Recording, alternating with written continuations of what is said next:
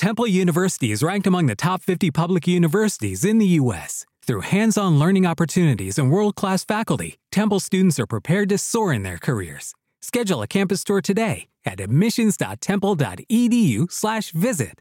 Every team, every topic, everywhere, this is Believe.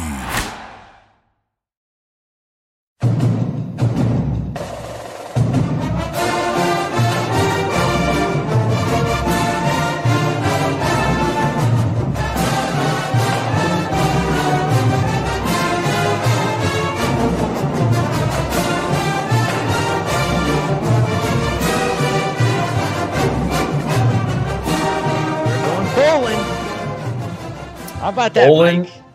For the first time officially since two thousand fourteen. I know we went in two thousand twenty-one, but we didn't get the required amount of wins. We got that weird back-end rule where if you're five and seven and have the highest A P R and a team backs out or a team doesn't make it.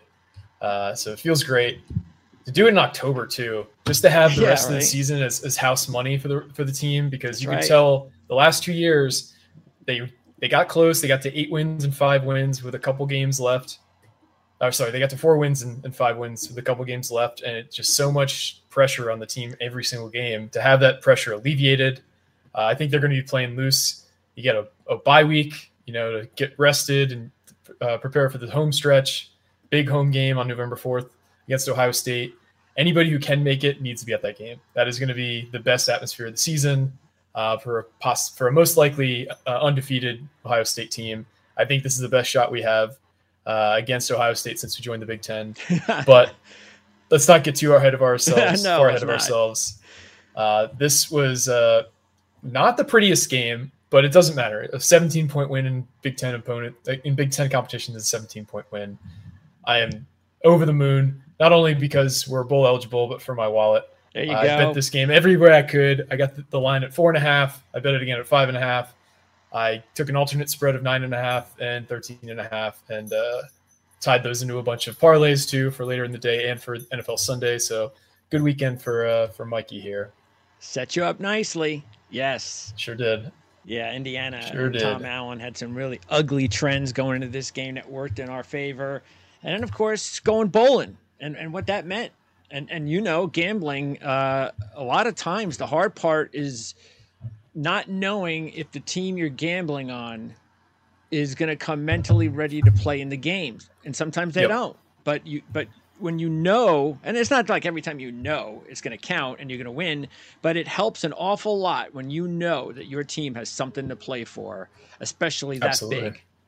So and and when we when Richie and I interviewed the uh, The, the Indiana guy from Hoosier Huddle, he said basically like this team, you give you punch them one time and they're not going to be able to, to come back from it. They're just going to fold, and ki- that's kind of what happened.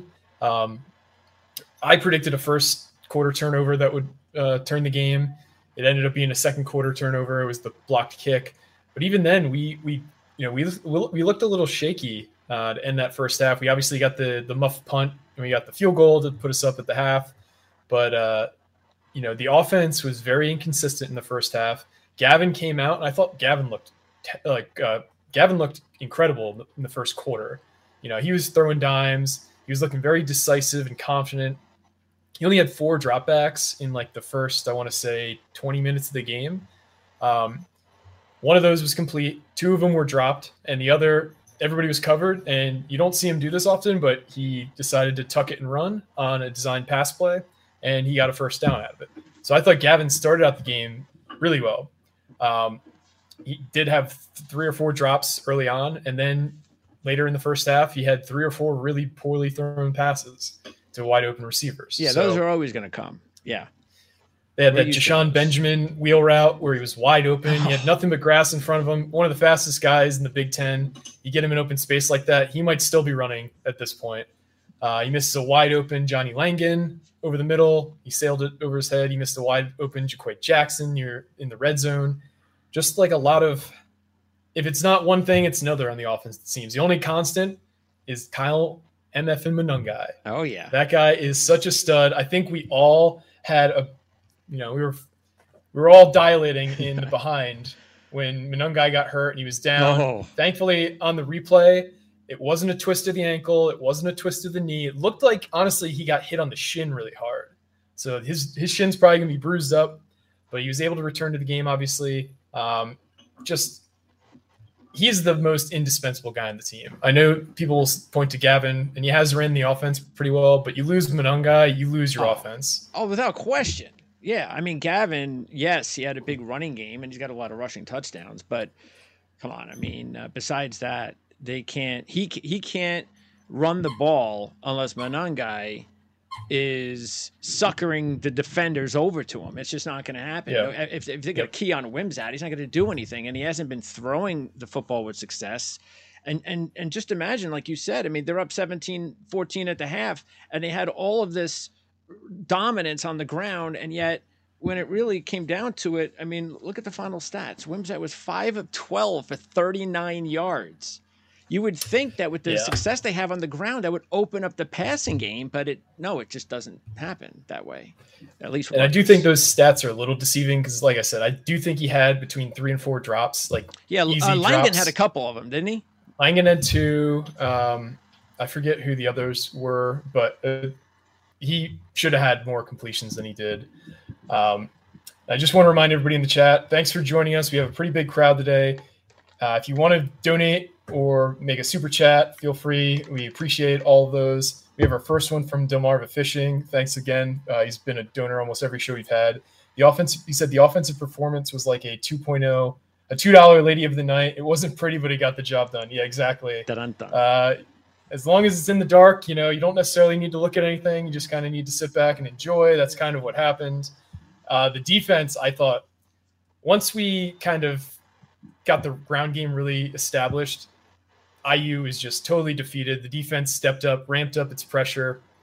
Um, I thought we had a few instances of over pursuit on the defensive line. We had back-to-back games now where the defense just doesn't really look ready to play on the first uh, offensive series for the other team. Three in a row. Three in a row. They just marched down the field, scored a touchdown. But after that, I mean, they really bottled them up. The only time, the other other time they scored in the game is when we weren't able to convert on the fourth and one, and they got the ball at midfield and they marched down and scored.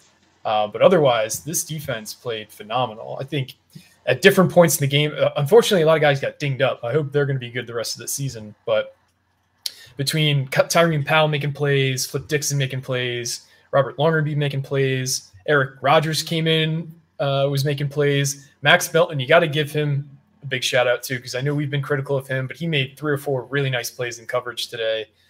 They were just totally outmatched, Indiana. Rutgers, I I really felt more confident about them. I thought they were mispriced all week, and sure enough, they showed that they not only belonged, but they were the far better team. I, this game wasn't close. The, the fr- frustrating part is we were the ones who were yeah. allowing Indiana to stick around yes, in this game. Absolutely. Because we weren't able to get things done on offense. But in the second half, we really kind of turned things on.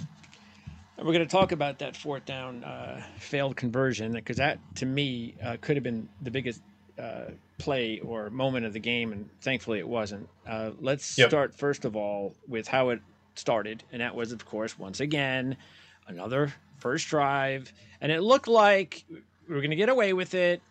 Quarterback scrambling at that moment, yep. you're, you know, as a fan, you're going, all right, well, we got this. He's just going to chuck the ball. Oh, he's just chucking the ball. And then you're looking and go, why is that guy wide open? And yeah, so yep. Dixon, I'm not sure what he did. I'm not sure if he thought someone else was supposed to be back there or he just completely lost sight of him.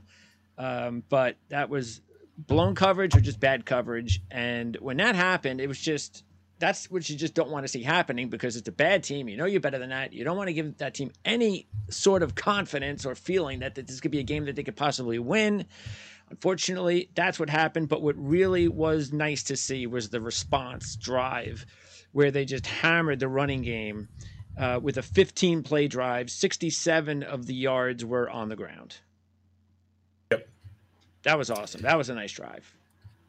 That was a great drive. I think it might be the longest drive for Rutgers of the season in terms of the number of plays. Um, fifteen plays, uh, eight eight minutes and nine seconds on that drive for Rutgers. Just, you couldn't ask for more. They Who did just, they remember? They had a couple of drives like that against some. I forget which team it was early in the season. I, I think Northwestern. They had. I, I put out a stat. I want to say it was they had like two drives of fifteen plus yards all of last season. And then literally the first two drives of twenty twenty-three, both against Northwestern, okay, went for fifteen plus plays. There you go. So right.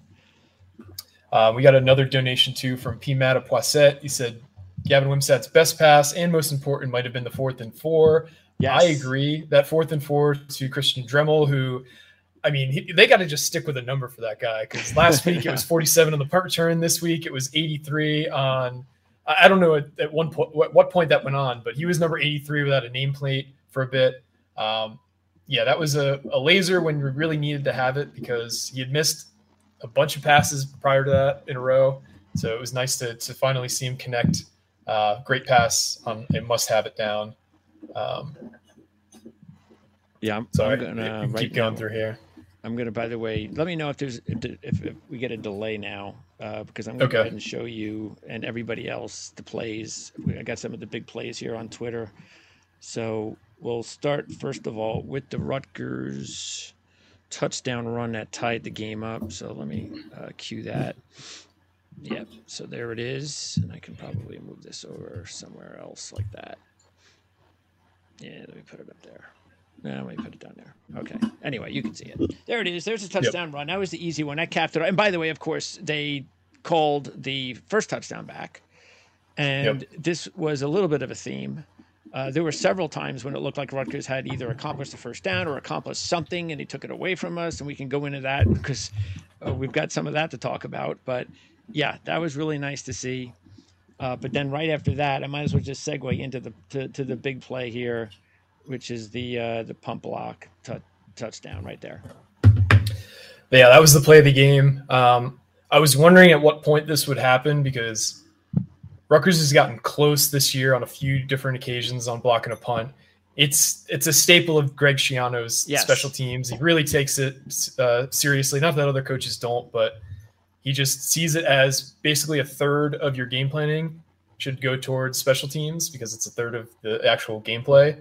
Um, so getting that punt block was kind of a long time coming. Usually you see at least a handful of those. And yeah. you know, we could all think of different instances as fans where that became the, the point in which it changed, uh, you know, it changed the game. And today it was early on. Um, and I, I remember reading something on Twitter after that, that play happened where uh, you remember last year against Nebraska, Rutgers was not able to scoop and score. And then yes. they ended up, you know, falling on the ball at like the ten, they don't score on that, that possession. And that's what ends up being the difference in the game. So apparently they practiced that all off season in terms of just trying to get uh, that nailed down. And sure enough, it was the perfect scoop and score here. I mean, it happened to just land right in Eric Rogers' lap, but I mean, you got to take the opportunities when they come to you. And that was one of them. And the defense did it. Um, so kudos to them. That was awesome. And like you said, that we have been waiting for that, because it is, it should be our staple with the Schiano coach team. And we need that right now, especially in the development of the program and the offense. It's not a blistering offense. It's, it's supposed to be defense and special teams that is going to carry us until we can get the offense going uh, on a consistent basis. And so, yes, that was just such a relief for that to take place. And that was awesome. Then uh, Rutgers gets the ball back. And we're going to go over the play now about, well, first of all, they had the third and long, and they called a running play, which I just, it was almost, I don't know, it was weird. It was almost like, well, they're not going to move the ball much, so we're not going to make a mistake. Let's just run the ball and punt it. I didn't know what that was about, but they had the personal foul, and I kept our drive alive. Mm-hmm. And I was like, all right, well, whatever. Yeah. We got a break. So now comes the fourth and two at Indiana's forty-two. And I'm just going to tell you right now, I wanted them to punt. And I wanted them to punt because of exactly what happened. I did not want to give a team with no offense and a, and a bad team at that anything. I don't want to give them any momentum yeah. whatsoever. Just pin them. Pin them at the five if you can. Just get the ball back at midfield, and you can, you'll be right back where you were. Of course, if they get it, great. I'm happy, but It, it just it just didn't work out. And then all of a sudden the game switched just like that, and it was like, oh, I can't believe they did this. They just put themselves back in a position where now it's a football game again. Yeah, no, I, I totally agree. And it's one thing if your offense is kind of like really humming, But at that point, everything was just, it seemed like once they got seven points ahead, they were like, okay, let's just run the entire game now. We're going to just get out of this game. It's yes. Like, bro, you have you have forty-five minutes left in this game. What are you doing? It was so unimaginative. They, and we, I was talking about this on Twitter, and it kind of uh, ended up foreshadowing what would happen later in the game. There's so many times in the R P O where Gavin has the edge. The edge defender bites on the running back, and he still hands it off. I know. He's got nothing but green in front of him. I know. And that happened over and over in the first half. And thankfully, it ended up working out in the second half. But, I mean, if you're just going to run that same play, like, defenses are going to key in on it. And that's basically what those, you know, those two drives were, were just the same exact play over and over and over. And because Kyle Monangai has such good vision, and because the offensive line has stepped up, it ends up working out. But they're not really plays that are designed to succeed with how we're executing them. It just happens that, you know, we have a really, really good running back with great vision who's able to miss, make a couple guys miss and pick up four yards when you should probably get tackled to the line. But yeah, we talked about it I, even the first few shows, I think, before you came on, that I, I understood the whole offense. Uh, it's a Minnesota offense, and we're going to run the ball in between the tackles, just, you know, we're going to try to do that as consistently and as best we can. We're not going to move it to the outside, because the more you move it to the outside, the more chances for negative plays. So I get that. That's the offense. But at a point, it's just, can you ru- just try to run the ball to the outside just once or twice? Because yeah. every they all know what's coming.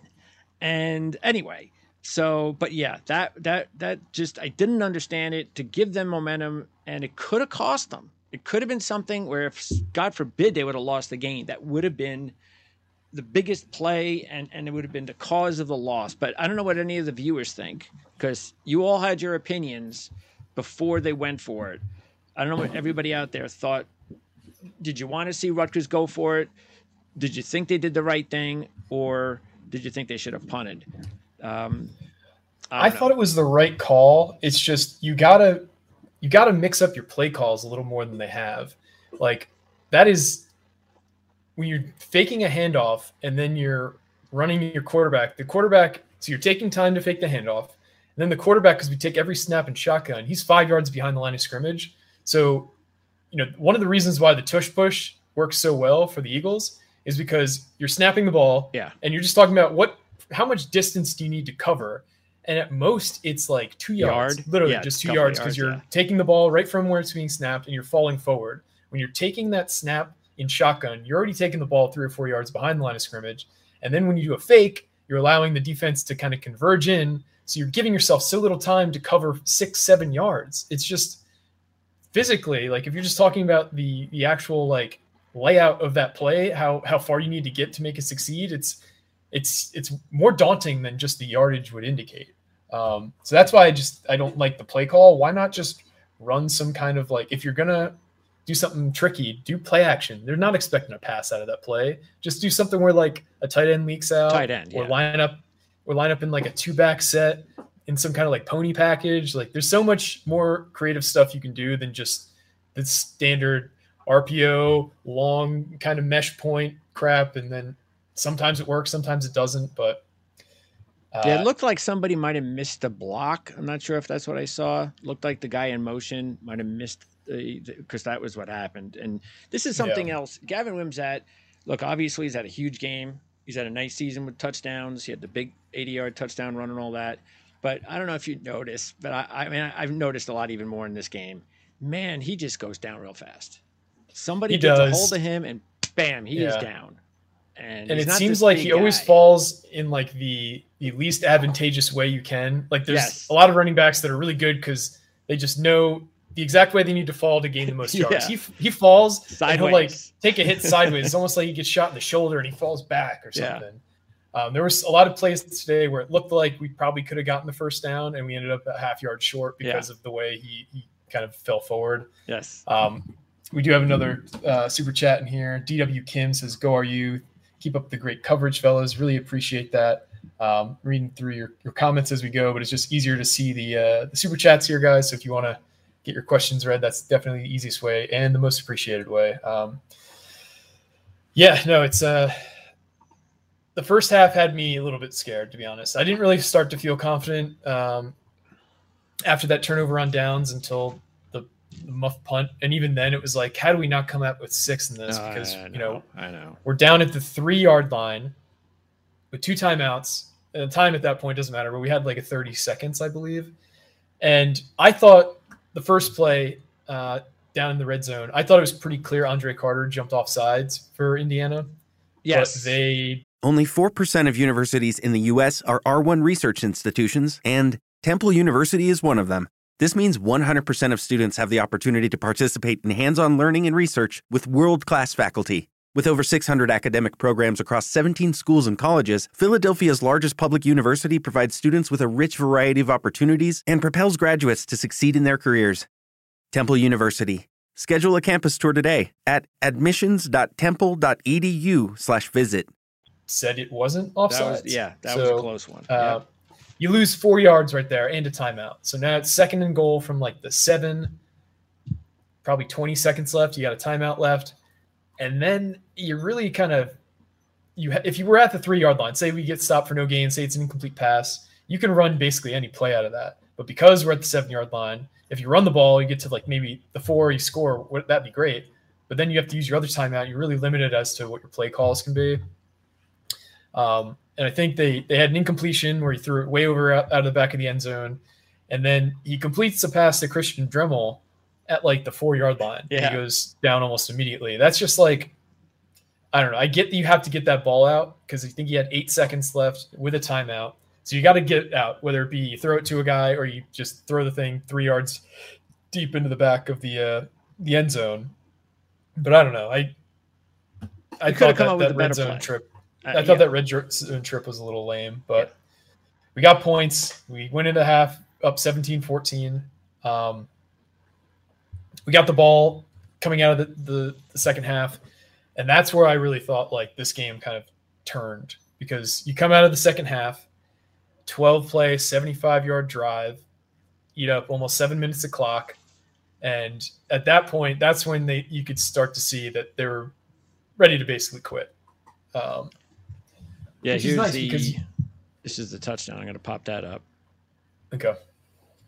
So, yeah, that's the touchdown to go up ten. I'm looking at another what? That was another six-minute plus drive. Yep. Start the second half. And, by the way, there was – remember the – they had the the, per, the personal foul. I, I want to call, I'll talk about that. I think that was still in the second quarter. When when they called that awful pass interference on Rutgers, I don't forget who the player was, Langan maybe, and then Indiana oh, yeah. guy in the, the same play had the personal foul. Yep.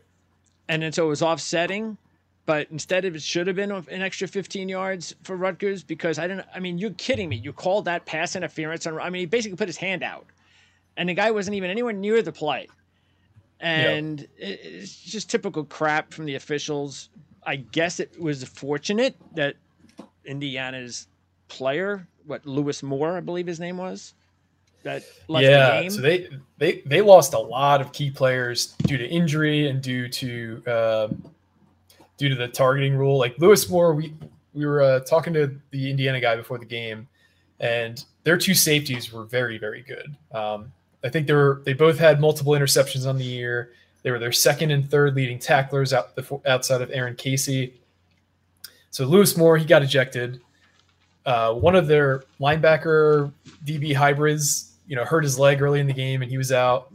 Um, so they they they really got dinged up in this game defensively, and that's part of the reason why Rutgers was just able to kind of cut through them like like you know a hot knife through melted butter or whatever, whatever the phrase is. Yeah, that's a good one. Um, But I'm reading through the chat here to see if anybody's got any. Uh, and by the way, when you mentioned the throw before, that mm-hmm. obviously came on this drive. Yep. First drive of the second half. And I said the same thing when it was fourth and four and he threw the eight yard pass to Dremel. I, I said that was the best pass of the game because yep. it looked like it was just, whether you want to say the best play call, combination pass, combination catch. It was like a, a very nice timing, not timing situation to it all come together on that drive, because we knew getting up two scores in the second half was going to be just huge and yep. extremely hard for Indiana to win the game at that point. So to keep that drive alive was awesome. And then boom, uh, Monangai for ten, Wimsatt for eight, uh, Monangai for six, and then Wimsatt for the touchdown. They're up by ten. So that was nice. Um, They got to, the N C double A has to figure out this targeting rule too. Like I, I thought it was a little soft, the one that they called on Indiana. And I thought that was super soft, the one that they called on Rutgers. Second week in a row where Rutgers gets a critical fourth down stop, and the offense is on the field. You know, the you know the defensive players and coaches are all jumping up and down. The announcers are talking about what a great play it was, and then hold up. Yeah, we have a buzz in from the upstairs, uh, you know, overlords. They want to take a look at this. And honestly, you could go Zapruder film frame by frame of almost yes. any play in a college football game and say that there was targeting in it, because it is a violent game. And the targeting rule was only in place to take the most violent, brutal plays out of football. Because, you know, you can call a, a fifteen-yard penalty and it's one thing. But, you know, the targeting rule was designed to really kind of make it so it would be a big deal if you committed something like that. And I just, if you have to look at something frame by frame to look, oh, yep, in that frame, he ducked his head. Yeah. That's intent. It's like, are you kidding me? Like, watch the play at full speed and tell me if you think that was a violent, intentional, helmet-to-helmet type hit that deserves an ejection. Because there are plays like that that occur in games. I'm not saying at all that player safety shouldn't be a priority, because it should. But if you have to look at that with so much granularity that it kind of isn't even clear after you looked at it seven times from seven angles at seven different speeds, I don't know. I think that's total crap. And for them to call it the same exact situation they did last week, I thought was just abhorrent. It was, I don't know. I, I cannot stand when that happens, because it's like, it's not affecting the play. It's not affecting the game. The, the player didn't over. have intent. Yeah. It's a football play. I'm just so sick of it. Yeah. And so, especially when they don't call it on the field either. Unbelievable. Yeah. Because it, it almost looked like it was, okay, the somebody in the box sees the replay, mm-hmm. and he's now going to, because he sees the replay, not because, like you said, not because of anything that happens during the, during the game. And all of a sudden, not only are they going to change everything, but uh, it's going to happen in such a big way where all of a sudden you're giving them life. Uh, because I actually, because remember on this, uh, what happened was, and this was after the touchdown by Wimsatt. So what happened was there was no call on Loyal, which was nice to see. You know, he had that really mm-hmm. big P D. The quarterback throws the ball down the uh, down the sidelines, so no call. It's like, okay, well, wow, and they didn't call that. And then you saw, when you saw the quarterback throw the football, you did notice some contact. Like I did. It was a wow, he really hit him mm-hmm. the first, when I first saw it. Everybody's running off the field, and I'm writing on my notes, wow, no call on Loyal or on, on Collins. I already I had yeah. already wrote it down. I figured that was going to be something that we were going to talk about. And then, like you said, we come back from commercial break, and here we go. And then all of a sudden, oh, of course not. Well, I, I, I wrote down too soon that yep. they were not going to call that. And of course they did. So yeah, that was yep. annoying. Um, here is the touchdown run. So here is one of the plays of the year. Oh, absolutely. And we, we, we referenced it a little bit earlier, how even at halftime, I had somebody, uh, Coach Ed, if you're here, good, good call on this. He said, basically tagged every Rutgers media person he could think of, saying, why don't we ever take the quarterback read on the R P O, because it's open all year. The edge defenders have been biting on it all year. Why are we not taking advantage of that? And if you notice on that play, Gavin calls, it's almost like he called an audible in terms of, I'm not going to hand it off, because for whatever he saw. And then he took that ball, you know, eighty yards to the house. And that was a good um, fake. I was completely faked. And the few times that Gavin has called an audible at the line, it's resulted in some big plays. So I think they should give him a little bit more autonomy to do that, because if you think to when he called audibles, I think immediately to the Temple game, that sixty-two-yard reception by Jaquett Jackson, that was an audible at the line. And that was a second and twenty, I believe, too. This play where he clearly saw something and determined, I'm going to take it, and then all he needed to do was beat one guy, and he did. Um, but this was the true knockout punch, though. Yep. There was still a little bit of feeling that maybe they can get back into this, even though the defense was playing great. Um, the I U offense, they were finding ways to just really shoot themselves in the foot left and right in the second half. Yeah, they really couldn't get anything going. Yeah. Um, I do want to shout out the Riot Squad, though. Uh, the Rutgers Riot Squad was at this game, and they had a pretty big contingent. They did get on the field. They did get on the uh, uh, on T V. I sent them a video of that, so yeah. I hope they get it. Um, we also have another comment from Delmarva Fishing, another donation. Thank you very much. I don't know if you guys want to make a video or write a piece on this topic, but Rice versus Monangai, similar body style, running style, play style. Um, I could see it. Ray was definitely bulkier, and he had better receiving chops. But I could see it. Um, Monangai's probably a, a little bit more slight than Ray. Yeah. Ray was just like a total freak of nature. I want to say he was probably playing in college at like two fifty, like five, eight and a half, two fifteen. And he just, he had everything. Oh, yeah. Even though he didn't really catch a ton of passes in college, the few opportunities he did have to do it, he was excellent. Um, and he was just a special, special player. Um, Matt Millen, Uh, was on the broadcast once again, and he just kind of made a point to just kind of say insane things uh, like he normally does. Um, he said that Kyle Monangai's vision reminds him of Barry Sanders, who he saw a lot of when he was with the Lions.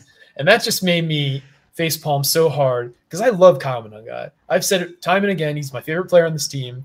But Barry Sanders is a Hall of Fame, true like one of yeah. one type player. You can't You can't compare no. Kyle Monangai to, to Barry Sanders. It's just not fair to him. But but it's nice to hear. Nonetheless. It is. Yeah. It's it's cool. A compliment. So you got to take is. it that way, but it's just Absolutely. a little bit nutty. No, no question. And the next step though is to is to make that type of impression in a big game. And I'm talking about Ohio State, Penn State. Yep. That's the next step. Is let's see that type of performance. Win or lose, but let's see that type of performance where most of the nation or a lot of the nation is watching Rutgers against because they happen to be playing one of the best teams in the nation. That that's mm-hmm. that's that's that if that happens, that that that'd be sweet. So uh, one of the things they also did a lot of in this game, and I had to find out and check. I think it's a, I think it's a a team high for this season was the amount of uh, P Ds they had in the game from the defensive backs yeah. and the linebackers. Yep. They had nine. That's a great point. Wow. Uh, Longerbeam had three. He led. But, man, they just – that that's great coverage. And to not get – I don't even know if they had a pass interference. Did they? They did not, no. Yeah. So They, they had a couple that were close, though. I will yes. give them that. They, they could did, have thrown the they flag. They did have – yeah, yep. But, that uh, was but yeah, nice. I think I think they had a, a huge number against Temple as well, if memory serves me correct. Okay, but that was a very impressive performance um, by the, the defensive backfield for sure. Um, and for those of you who uh, have been following the Rutgers basketball scrimmage, I just want to put it out there. They just lost in double overtime to Saint John's. Um, they were down eighteen points at halftime, made a massive comeback. Uh, but they fell short in double overtime, but hell of a performance. Just kind of wanted to shout them out. Um, I was just trying to take a look. They took it off. Well, they took off the, uh, oh, wait, team stats. Maybe that'll do it. I was taking a look to see if I get the P Ds here. Oh, they took it off. So who is in the scrimmage? Everybody played then? That's one of those, like, really important scrimmages before the season? Yeah, this one was uh, – usually they do it and it's totally closed to the public. It's purely just kind of like get your rotations figured out, to experiment a bit. This one was played at Saint John's, was open to the public. They sold tickets. Uh, all the proceeds went to the V Foundation. Okay.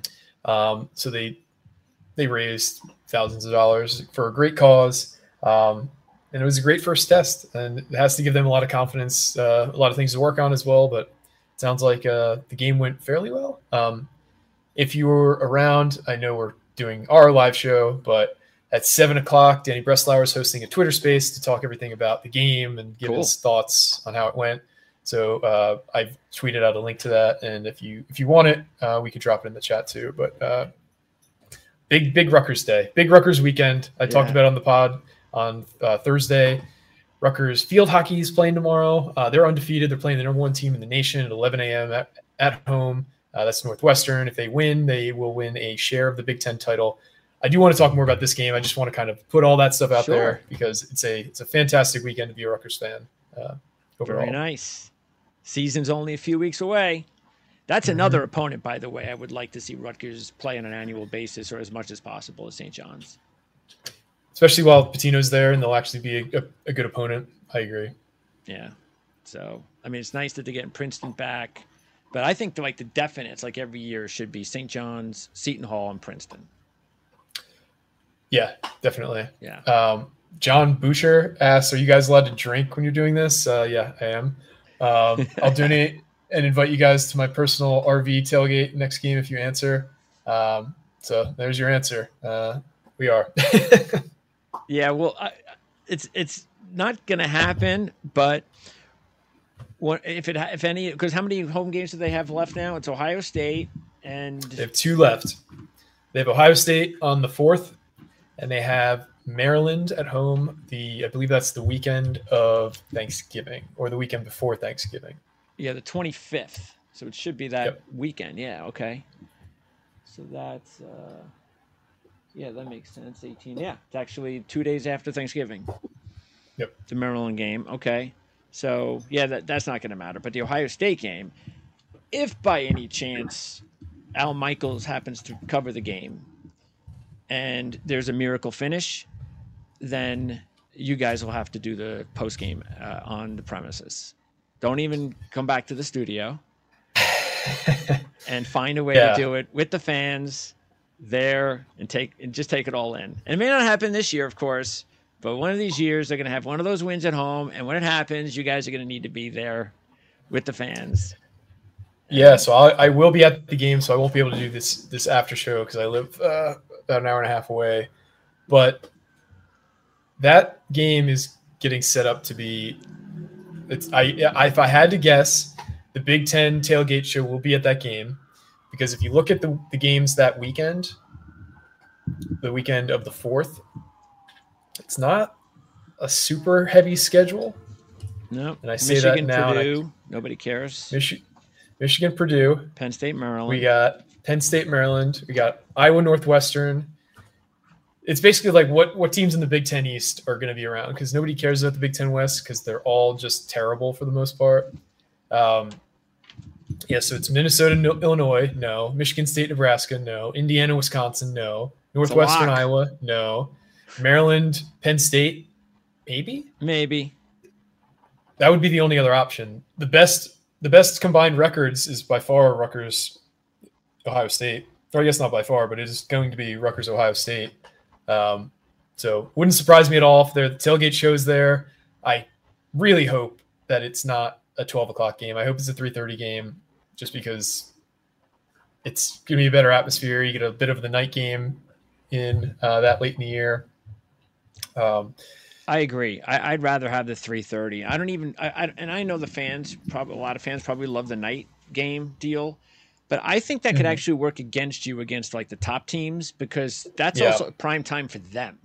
They're not going to yep. sleepwalk a prime time game. They're going to take it more seriously, and I want I want those teams to be a little bit more like taken, uh, you know, uh, in a situation where, you know, it's hey, it's just another game. It's Rutgers, yeah. It's, you know, it's it's not dark yet. Yep.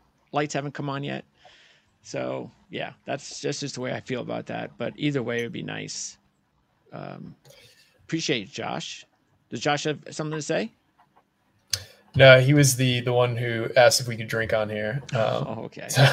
Thanks, Josh. Yeah, yeah, so, appreciate yeah, that, man. Absolutely. Yeah, because it is. It's. Uh, I'll, I'll be honest. I mean, there are. T- I mean, if I wasn't, if I was not preparing to do this each week, I, I wouldn't watch every play of the game.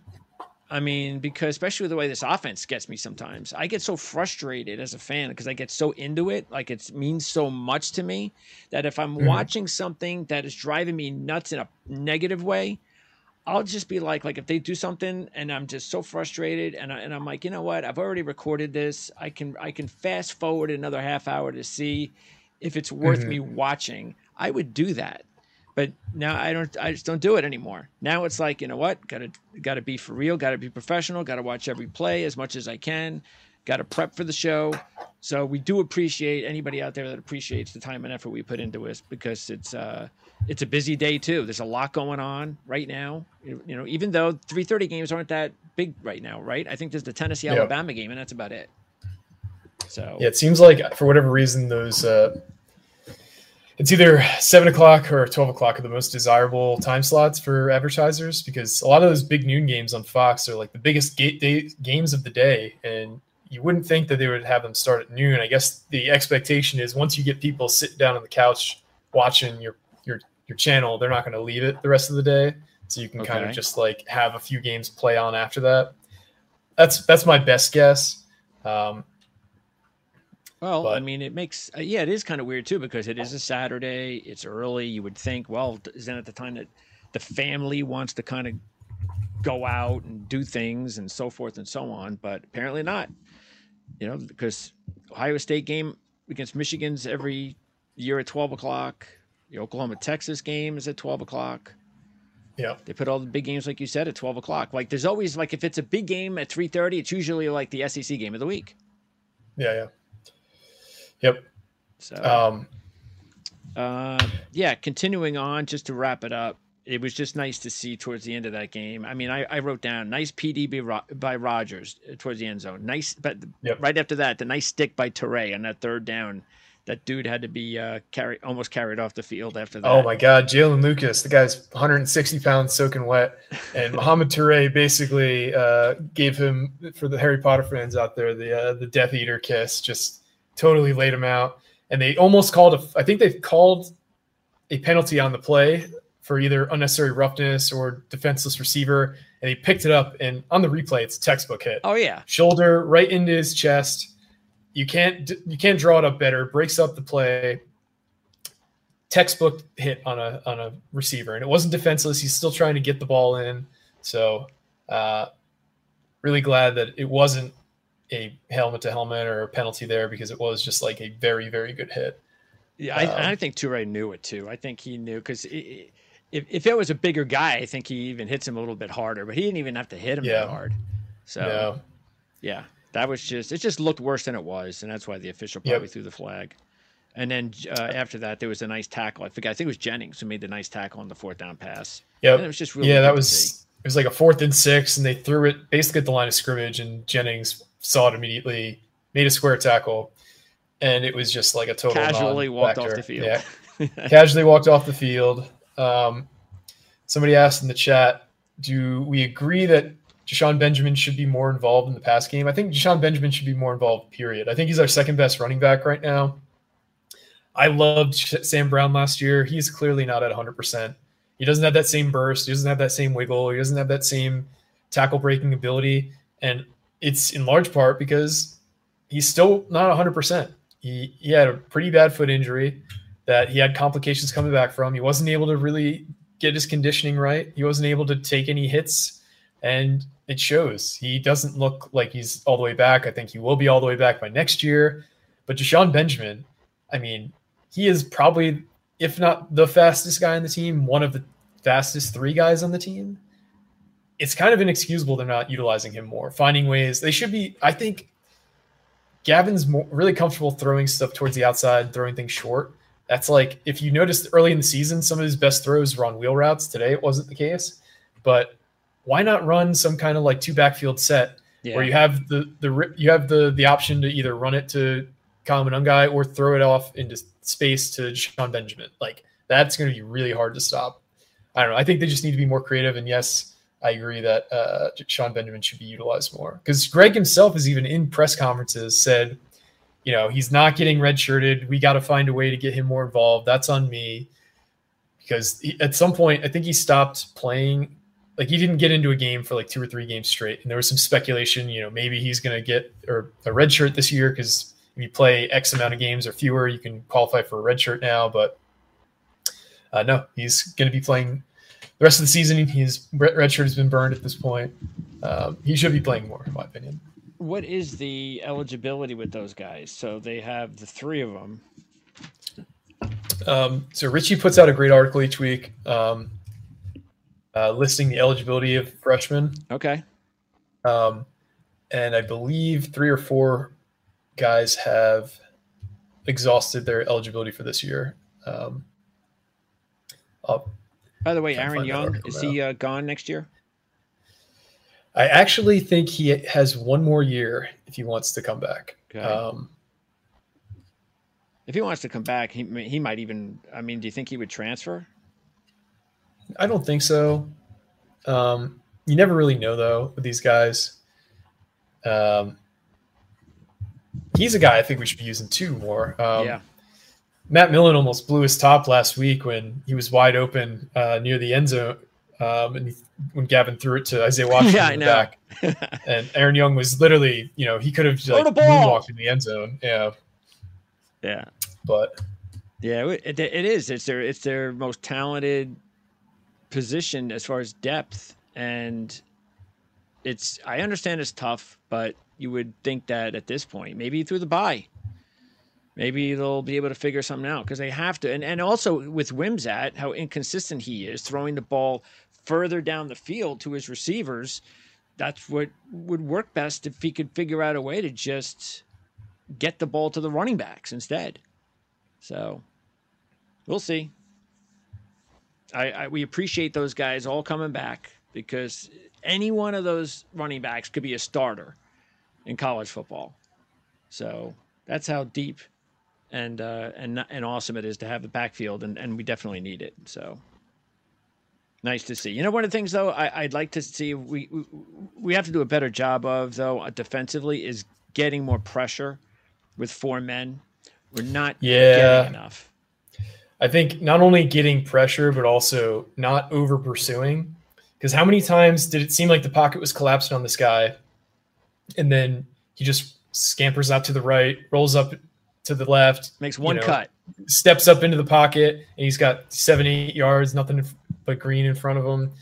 We just are not great at we're great at, you know, the first eighty percent of the rush. We're not great at the last twenty percent, which is finishing, which is the most important part. So we'll get better at that, but it's it's slow progress, that's for sure. It's definitely frustrating when you, it looks like we got a guy. Like early in the game, that's what happened. It was fourth and what, seven from the thirty-five. It looks like the pocket's collapsing around uh, their quarterback.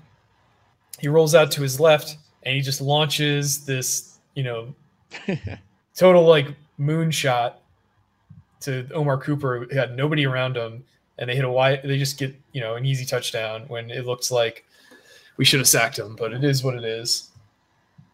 You know, do you think that?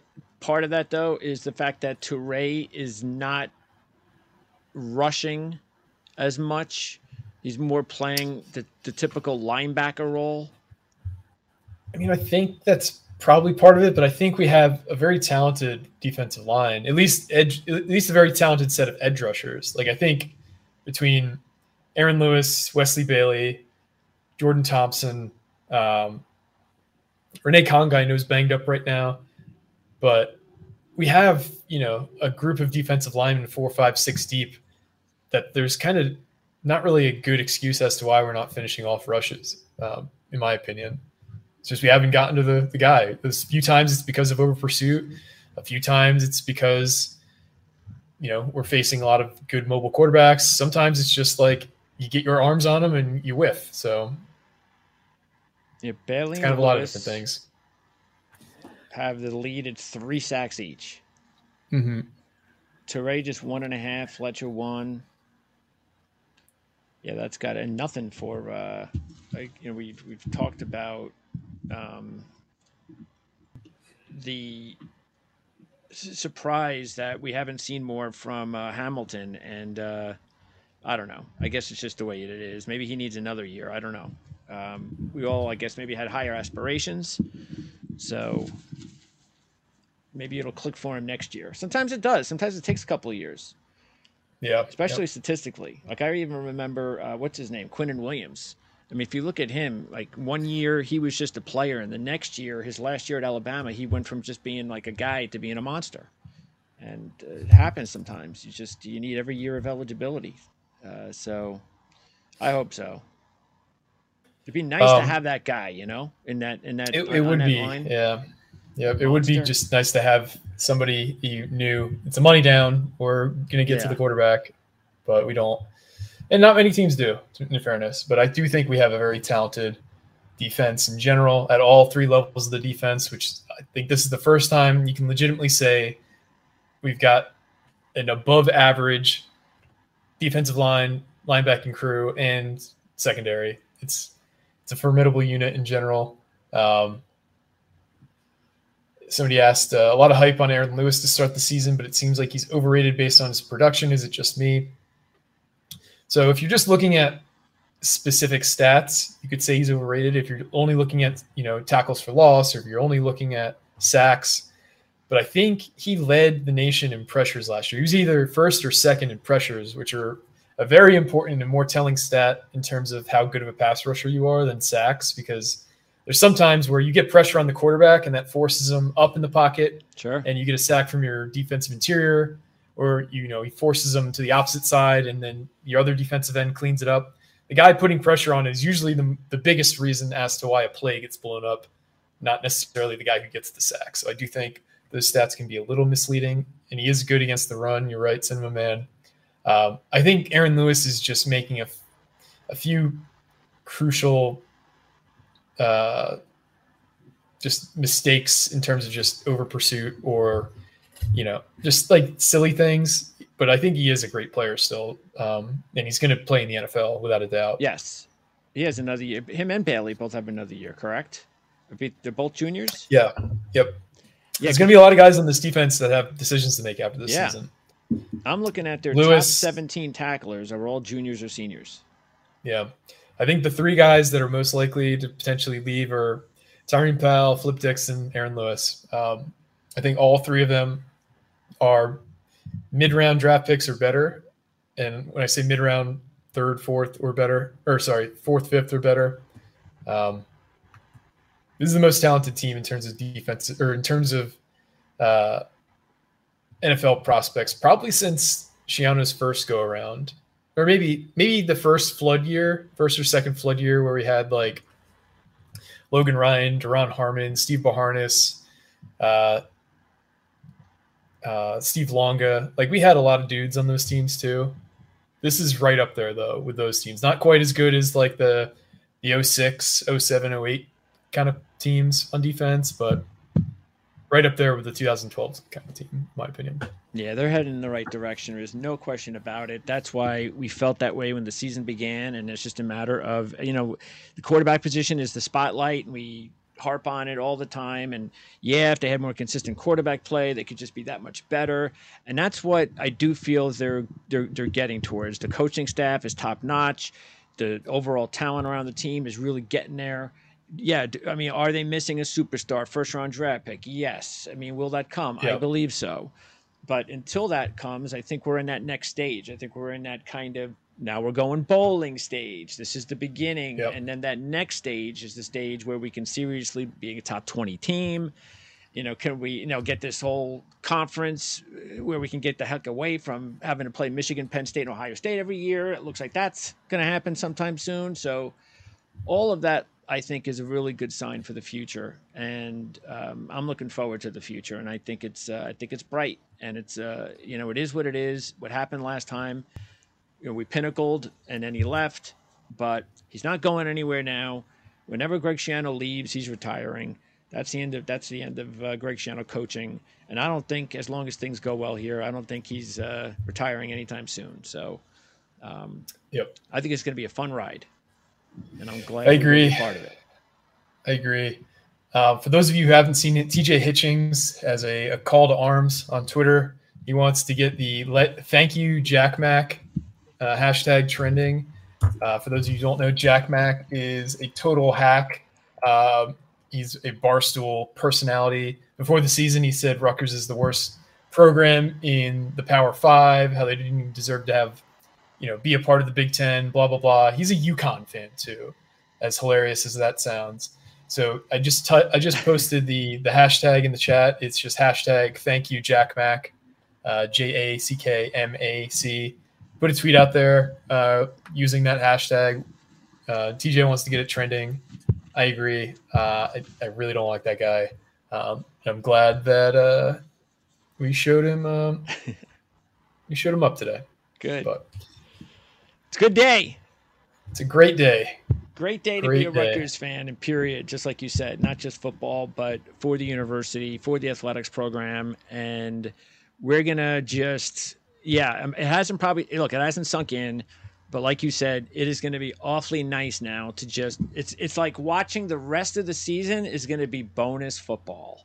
It's all yep. it's going to be. It's not, not to say that we're not going to be critical. We will. You know, we're not going to sit there and, and just say everything's, you know, uh, happy roses and all that kind of stuff, but I'm not going to have that pit or that weird feeling in my stomach anymore this year, because I know at the end of it, we're going bowling and we've accomplished the one thing that was the most important thing that we needed to accomplish this season. So absolutely. And this is huge for recruiting. It's huge for so many reasons. I do think that it lets the entire team feel like they're playing loose. They don't have the pressure of like, we've been, we haven't had a winning season in X amount of years anymore.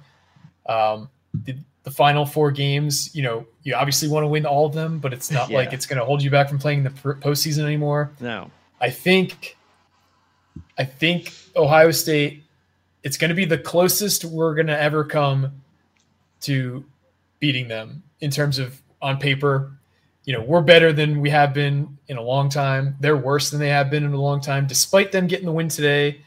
Both offenses weren't very good. No, I think I think Penn State is incredibly overrated. They talk about. A lot of people talk about Rutgers' easy schedule. I don't know if there's been an easier schedule so far this season than Penn State for a Power Five team. Um, their quarterback's not very good. Maybe he will be one day, but he's not right now. Um, I don't think I don't think the, the Ohio State quarterback is anything to write home about. Kyle McCord. Not yet. Um, and offensively, they're really banged up. Their offensive line is suspect. They have an incredible receiver in Marvin Harrison Junior, who had a career day today. Maybe not career in terms of career highs, but one of his more standout performances today against Penn State. I think if there was going to be a chance to beat Ohio State, it's this year. You get them at home. You're coming into it off a bye. You know, it's probably going to be – You think we have be... a better chance to beat Ohio State or Penn State? Ohio State. So and that's only the home, because the home, home situation, the home situation, we're coming off a bye. Ohio State might be overlooking Rutgers.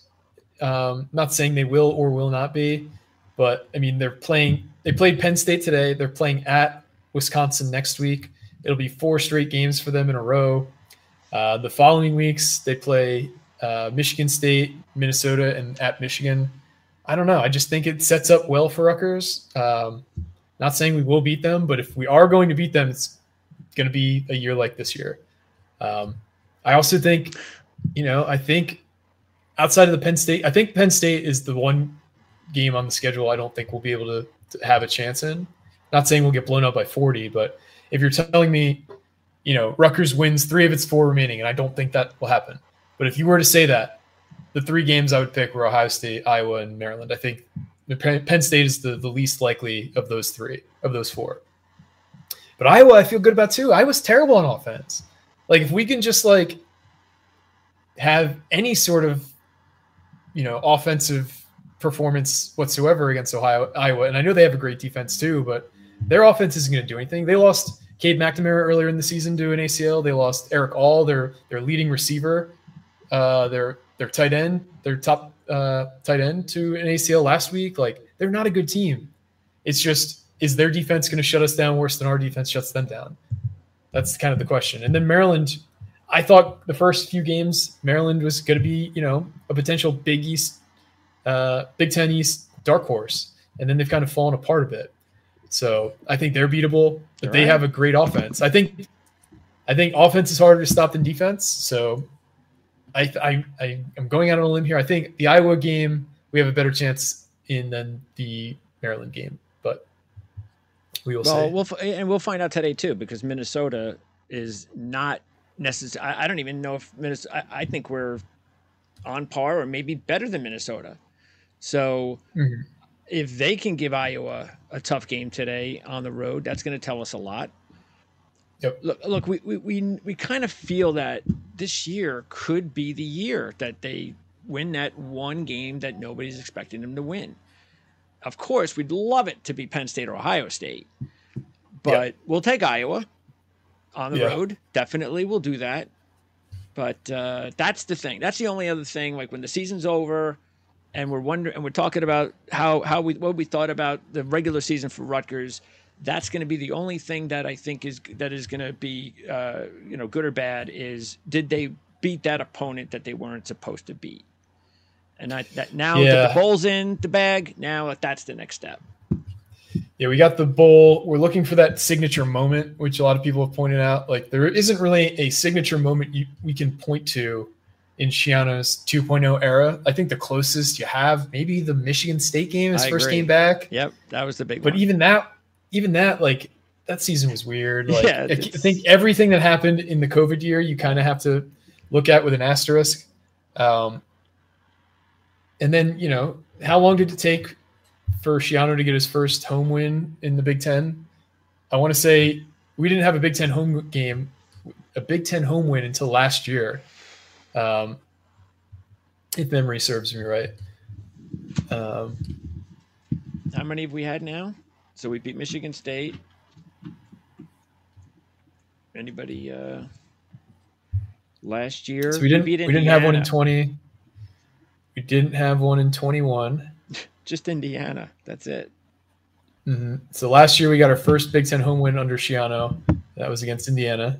And then this year we've had several. So kudos to Schiano so we and got staff three now. And team. So now we have we have three Big Ten home wins uh, under Schiano. But the quality of the opponent needs to step up. Yeah, and, and this is, you know, it took four years to, for us to make this step, but we have made that step. But I think we also have to put in context how bad of a situation Schiano stepped into with, you know, Kyle Flood getting compounded by Chris Ash. Um, you know, think of how much we wanted Flood out of here after four years of him. Then we get Kyle or we get Chris Ash. It got and worse. Then it's it got ten times worse. So, um, yeah. baby steps, as uh, Ignacio is saying. Um, w- yeah. Somebody asked where the haters are that were asking where uh, they were saying Rutgers shouldn't be in the Big Ten before the season. They're now pretending to like wave their pom poms on the sideline between Jack Mack, that hack Stuart Mandel, who wrote like, you know, a hit piece that was citing like ten year old information about how Rutgers joining the Big Ten was the worst decision in the realignment era, which is total crap because the Big Ten has made so much money off of Rutgers' inclusion in the Big Ten. It's not even funny because there was tens of millions of households that now had access to the Big Ten network, which is hundreds of millions of dollars in T V revenue they've added.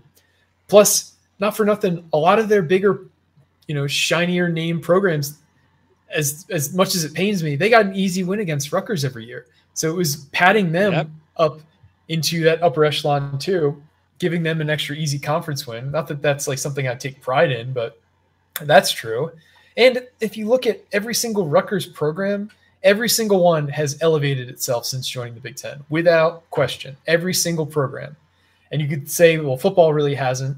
And football, you know, you can make the argument that they haven't, but basketball, baseball, uh, both soccer programs, field hockey, wrestling. Think of all the accolades they've had since they joined the Big Ten. Two national champions in, in wrestling, a Big Ten title in so- men's soccer, a Big Ten title in women's soccer, a Big Ten title in field hockey, the number one seed in the N C double A tournament in field hockey. Our rowing program's regularly ranked. Our baseball team had its most ever single season, regular season wins under uh, the current coach two years ago.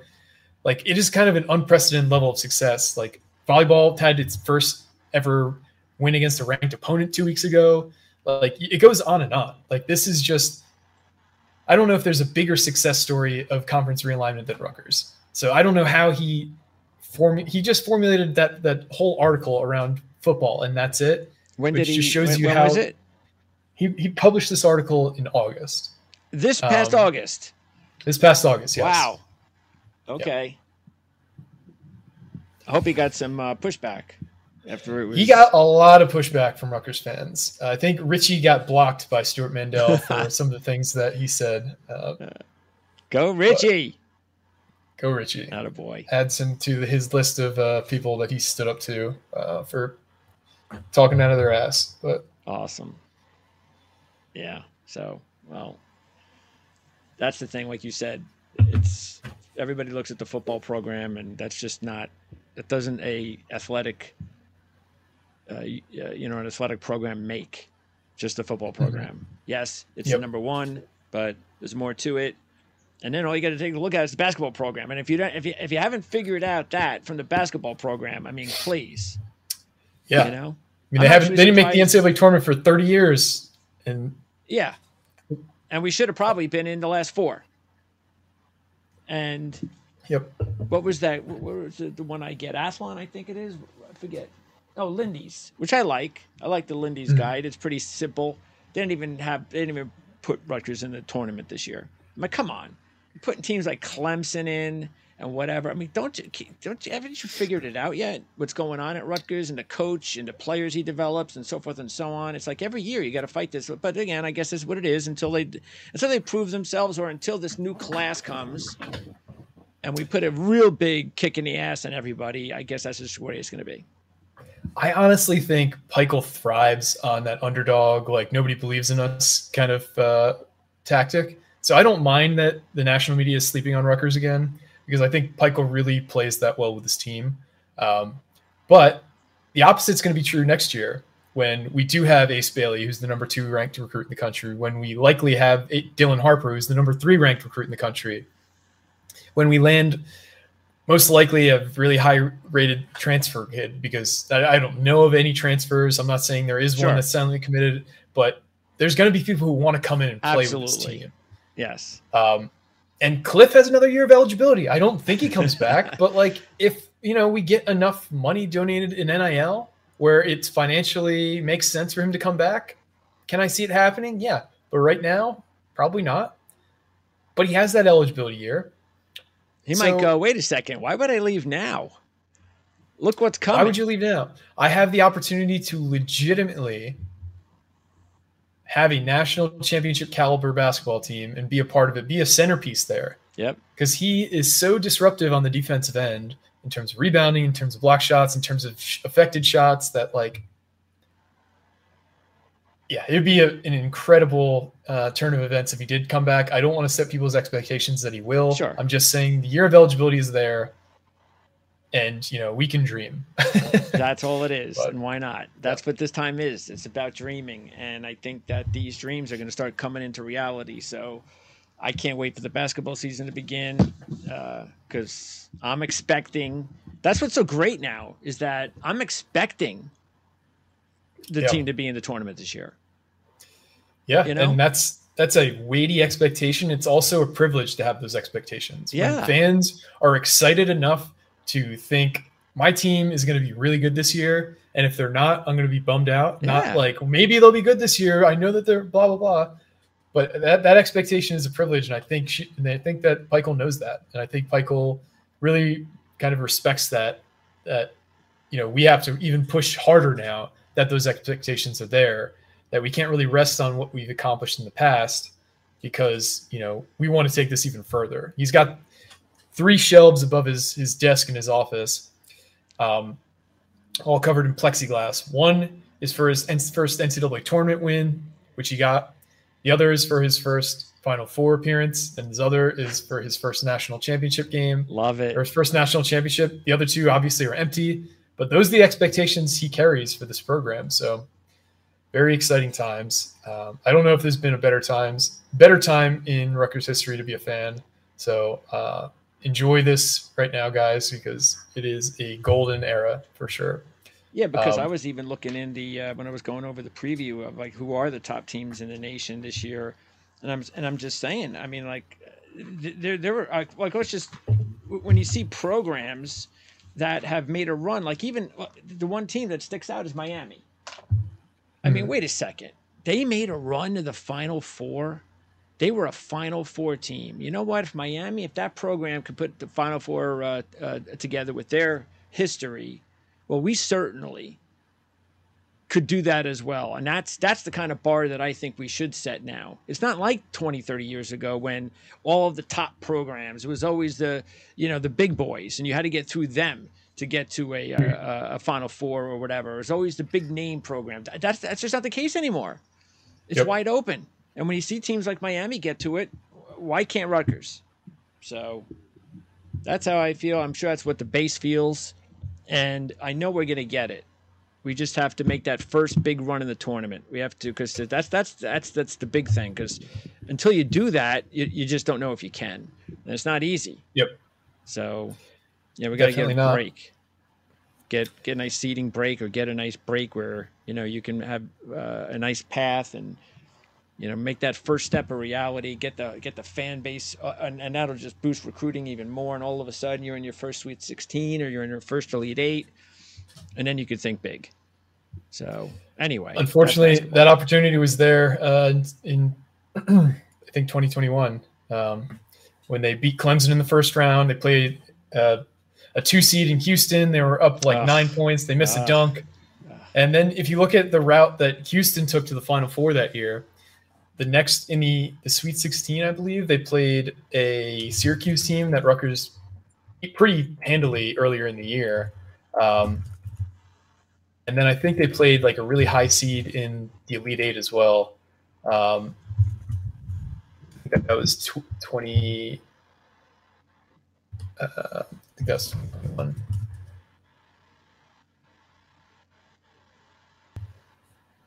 Yeah, it was twenty-one.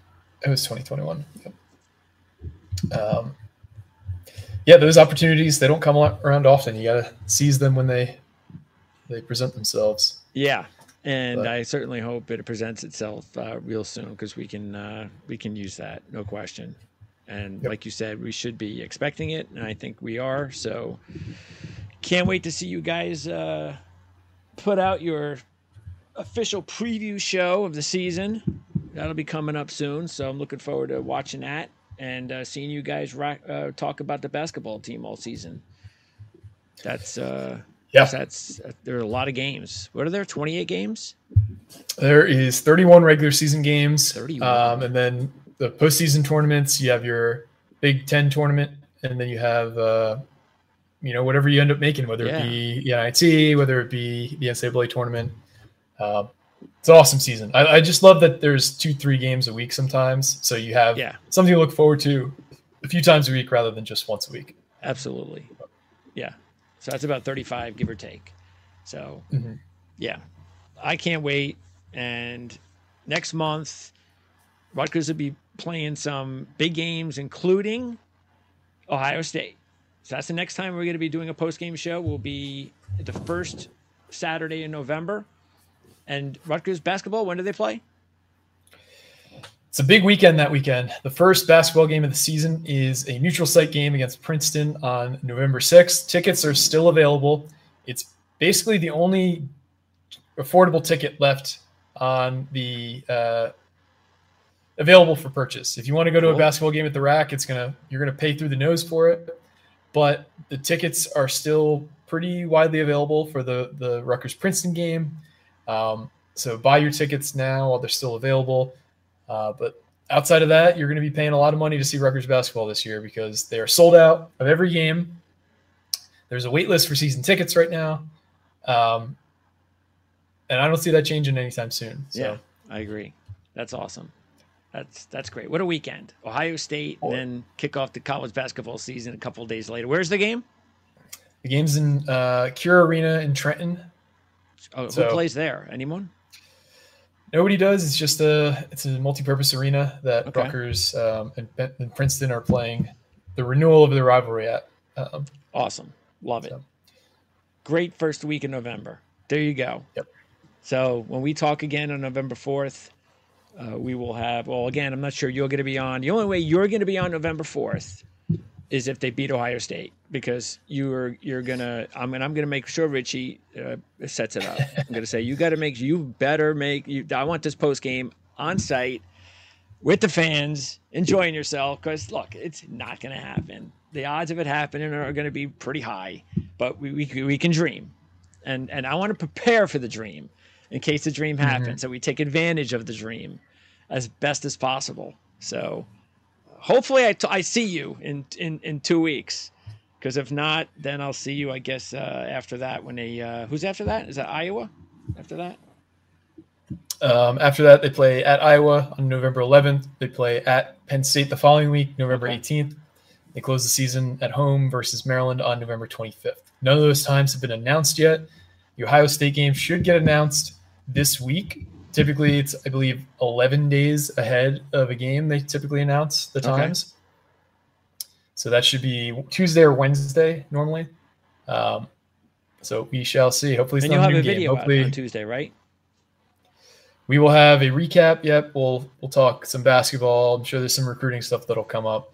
Uh, unsure the full bye week schedule, but we will have plenty of content for you guys, like always. Um, but want to thank everybody for coming on here. We had a pretty big crowd uh, for this post game show. I want to thank anybody who has liked, rated, reviewed, subscribed, donated in the chat, commented. You guys are awesome. We really appreciate you guys joining us. We love doing this, and it wouldn't be nearly as fun if we didn't have engagement and if we didn't have you guys here along with us. So I want to thank you guys sincerely for, for joining us each and every week. Absolutely. Appreciate it. Uh, Mike, thanks for doing this. Uh, and hopefully see you in a couple of weeks, but we'll, we'll, we'll talk soon. We'll talk in November. I know that for sure.